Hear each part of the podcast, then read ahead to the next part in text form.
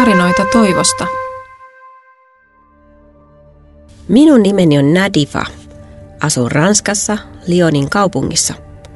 Vielä pari vuotta sitten olin muslimi. Harrastin monenlaista okkultismia ennen kuin opin tuntemaan Kristuksen. Ollessani syvällä okkultismin pauloissa koin erilaisia yliluonnollisia tapahtumia. Näin unia, joiden huomasin toteutuvan. Ystäväni ylistivät kykyjäni. He halusivat tietää tulevaisuudestaan. Niinpä ennustin heille korteista ja ennustin myös oman isäni kuoleman. Lopulta minut valtasi pelko. Säikähdin, kun eräs veljeni ystävä tuhosi elämänsä tällaisen toiminnan vuoksi. Aloin rukolla Jumalaa ja huomasin, että Jumala vastasi. Pyysin Jumalalta työssä käyvää aviomiestä, jotta voisimme ostaa oman kodin. Rukoukseeni vastattiin, mutta mieheni sanoi olevansa kristitty. Se oli ongelma, mutta sovimme, ettemme puhuisi uskonnosta ollenkaan. Menimme naimisiin ja saimme kaksi ihanaa lasta. Jatkoin rukousta.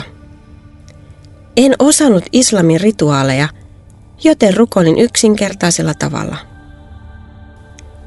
Kyselin rukouksissani, mikä on totuus ja miten voisin lähestyä Jumalaa, kun buddhalaiset, muslimit ja katolilaiset sanovat kaikki elävänsä totuudessa. Eräänä päivänä huusin Jumalan puolen, että hän ilmestyisi minulle. Niin kävikin heti seuraavana yönä. Näin unessa avonaisen raamatun, jossa luki, Kuka ikinä uskoo minuun, elää iankaikkisesti.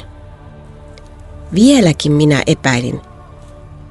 Pyysin vielä kerran, että Jumala ilmestyisi minulle, etten vain erehtyisi. Seuraavana yönä kuulin korvin kuultavan äänen, joka sanoi, tunnusta uskosi.